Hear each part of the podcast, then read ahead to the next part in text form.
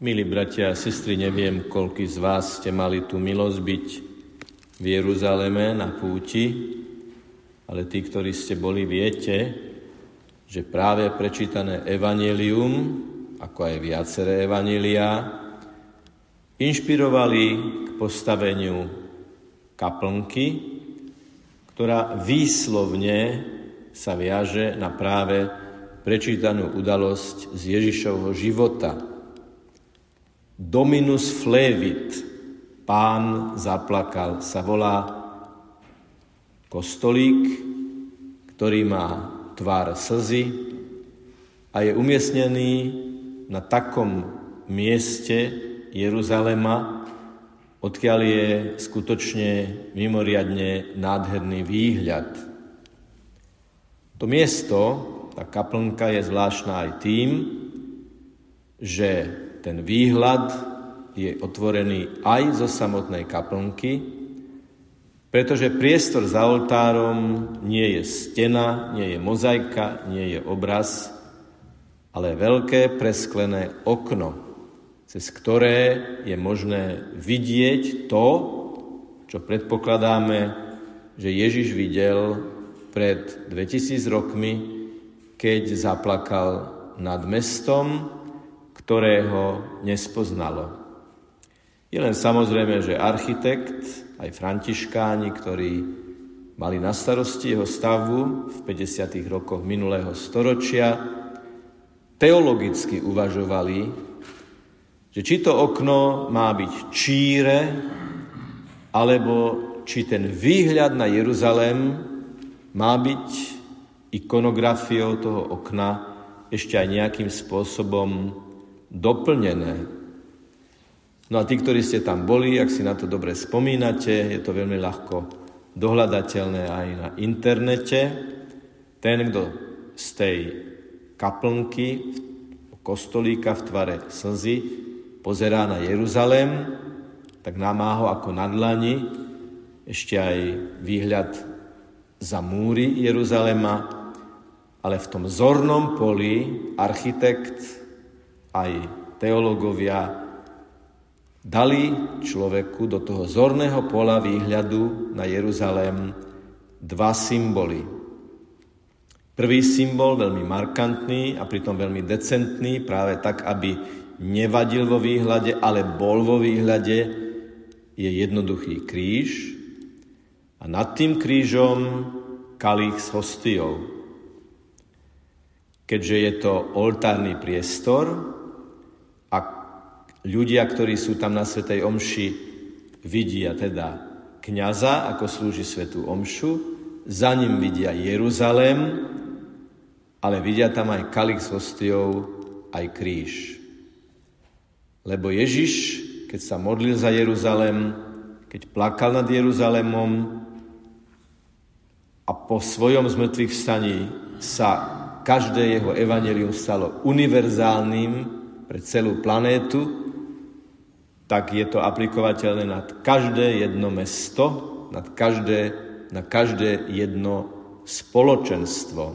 Výzva spoznať čas svojho navštívenia. A to je navštívenie, keď nesieme kríž akéhokoľvek druhu a navštívenie, keď sa sprítomňuje kalvárska obeta kríža, keď sa v kalichu a na paténe premieňa chlieb a víno na Ježišovo telo a Ježišovú krv.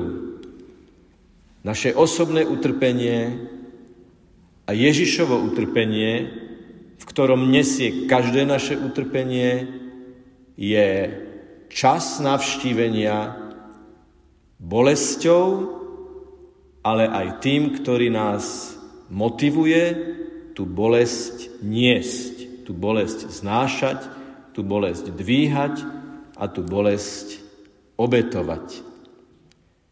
To okno je vlastne akýmsi priezorom medzi prostredím modlitby a prostredím každodennej reality. Keď dnes tam slúžia svetú omšu, alebo zajtra budú slúžiť, tak nastane ten jedinečný moment premenenia a za nimi bude to mesto, v ktorom sa žije, ktorom sa obchoduje, v ktorom sa rozhoduje. Jednoducho všetko sa tam deje, čo sa deje v jednom meste. Ako keby malo byť povedané, vždy, keď vykračujete do reality, robte to cez bránu kríža a robte to cez bránu Eucharistie, teda Ježiš je tá skutočná brána. Hovorím to aj preto, aj v nadväznosti na veľmi čerstvú spomienku, pretože dnes ráno aj so spolubratom z Evangelickej církvy sme boli pozvaní na Devín, kde bola ráno aj za prítomnosti ústavných činiteľov e, taká pietná spomienka na obete železnej opony, a ak si to viete predstaviť, je tam taká betonová brána, v nej je taká vylomená mreža, na, tém, na tom betóne sú stopy po strelbe, také štilizované. A je tam napísaných niekoľko sto mien tých ľudí, ktorí boli zastrelení pri pokuse o útek na slobodu. A počas modlitby, lebo my dvaja sme boli pozvaní k tomu, aby sme sa na záver všetkých prejavov pomodlili, čo je jedinečná vec a myslím, že je to veľmi dobrá známka, že nás na verejné podujatia pozývajú sa modliť, to je v každom prípade veľmi pozitívne, som naformuloval aj modlitbu, v ktorej odznelo tej modlitbe Ježišu, Ty si skutočná brána slobody. Ty si skutočná brána slobody, a pokiaľ nebudeme naše iné brány slobody konštruovať, tak povediac, podľa toho, aká ty si brána, aké ty si dvere, tak potom to nikdy celkom fungovať nebude.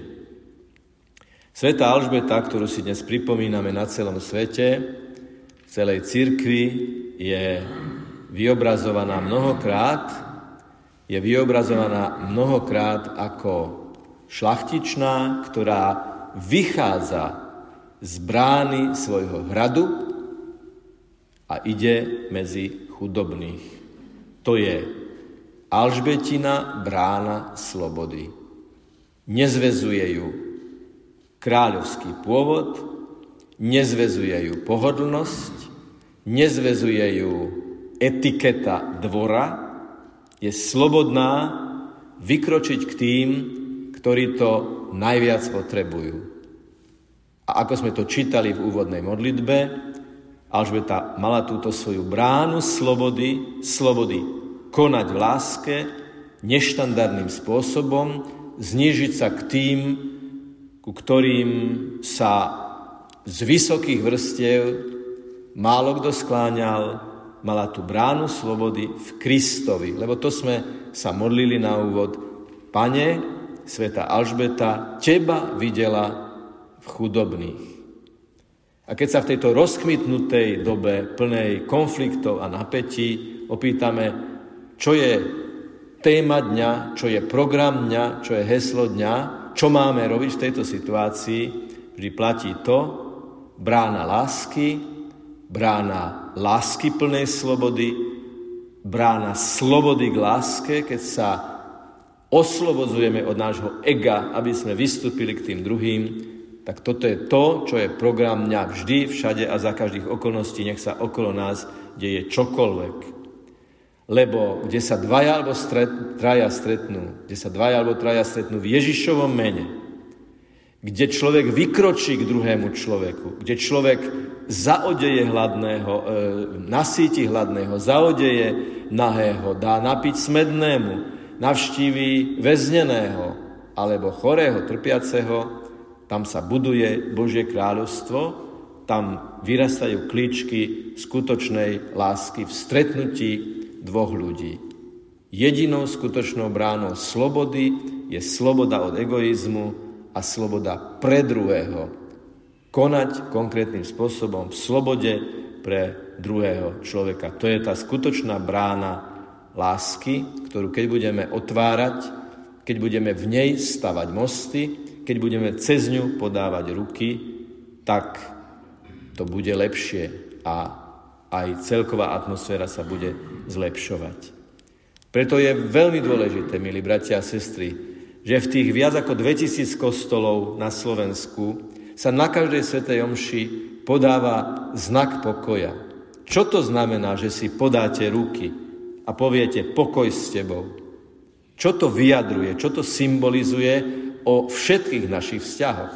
Pretože ten človek, ten brat, tá sestra, ktorému dnes podám ruku, symbolizuje a reprezentuje ktoréhokoľvek iného človeka, a vyjadrujeme tým to, že neexistuje v našom zornom poli niekto, komu by sme neboli ochotní podať ruku. A preto podaná ruka znamená, že nie sú zavreté dvere, podaná ruka znamená, že nie sú spálené mosty, podaná ruka znamená, že je tu brána slobody jedného človeka k druhému pristúpiť, pozdraviť a zapriať pokoj s tebou. Tesne pred tým, ako príjmeme eucharistického Krista, lebo by bolo nemysliteľné, aby sme neboli ochotní podať ruku komukolvek pred tým, ako si otvárame srdce pred Ježišom.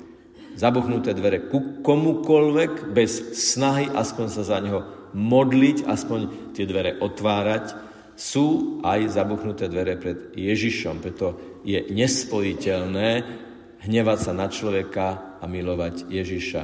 Samozrejme, náš život a naše vzťahové e, komplikované labyrinty sú niekedy naozaj veľmi zložité, ale ak sa len dokážem modliť za toho, s kým mám problém, už som na dobrej ceste. Tak skúsme si dnes, keď si podáme ruky, uvedomiť hĺbšie, s väčšou takou radosťou a vďačnosťou voči pánovi, že na chvíľu, tých pár sekúnd tej podanej ruky, to je most medzi nami, to je otvorená brána slobody lásky medzi človekom a človekom a naša Matka Nebeská má nesmiernu radosť vtedy, keď vidí, že jej deti sa milujú. Je sedem bolesná, keď sa deti hádajú, ale je sedem radosná, keď sa jej deti milujú a hľadajú cestu k sebe tým, že si podajú pomocnú ruku. Vždy, keď je to potrebné.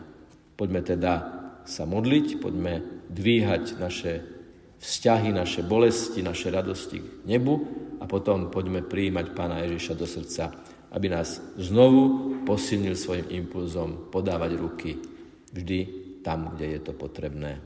Nech je pochválený Pán Ježiš Kristus. Amen.